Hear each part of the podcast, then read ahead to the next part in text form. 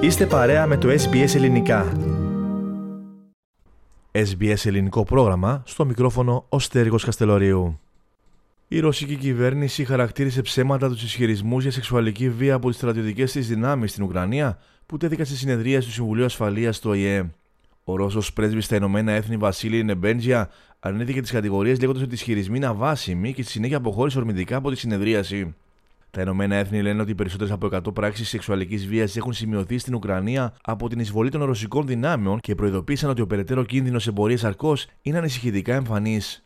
Την ίδια ώρα, το Ουκρανικό Ταμείο Γυναικών λέει ότι οι ακτιβιστές ανθρωπίνων δικαιωμάτων και υπηρεσίες επιβολής του νόμου εκτιμούν ότι εκατοντάδες αδικήματα έχουν διαπραχθεί από τις ρωσικές δυνάμεις.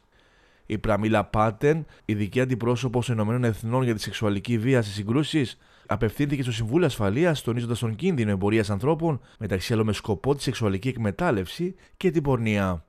From the outset of this conflict, heightened risk of trafficking in persons, including for the purpose of sexual exploitation and prostitution, have been alarmingly evident.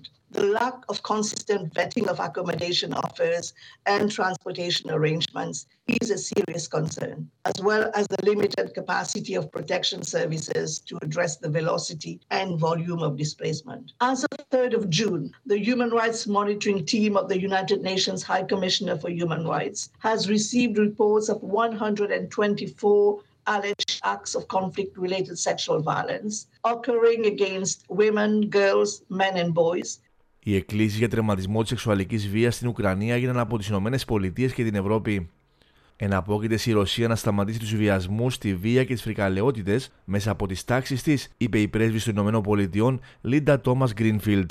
Together, let us take on the scourge of conflict related sexual violence. Let us demand accountability and justice for survivors and provide the resources to see it through.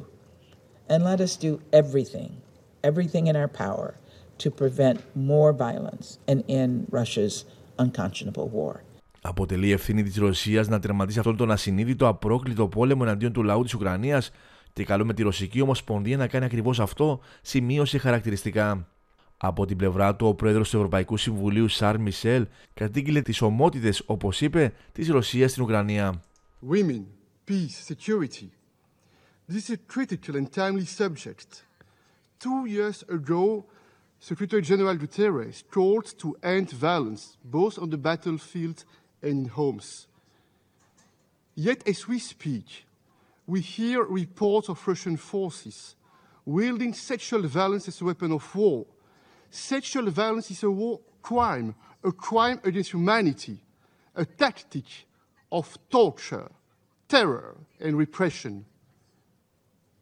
Shameful acts in a shameful war. And this must be exposed to the light of day and prosecuted without impunity.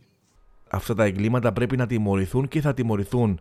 Για να λογοδοτήσουμε αυτούς που είναι υπεύθυνοι, χρειαζόμαστε στοιχεία και τώρα βοηθάμε στη συλλογή των στοιχείων αυτών των εγκλημάτων, είπε. Εν τω μεταξύ, από τον Απρίλιο, ο ΙΕ ζήτησε ανεξάρτητη έρευνα για σεξουαλική βία στην Ουκρανία μετά από ισχυρισμούς ότι οι ρωσικά στρατεύματα είχαν διαπράξει τέτοια εγκλήματα σε κατεχόμενες περιοχές της χώρας. Μέχρι τις 3 Ιουνίου, ο ΙΕ είχε λάβει αναφορές για 124 καταγγελίες για σεξουαλική βία που σχετίζεται με συγκρούσεις σε ολόκληρη την Ουκρανία. Θέλετε να ακούσετε περισσότερες ιστορίες σαν και αυτήν; Ακούστε στο Apple Podcast, στο Google Podcast, στο Spotify ή οπουδήποτε ακούτε podcast.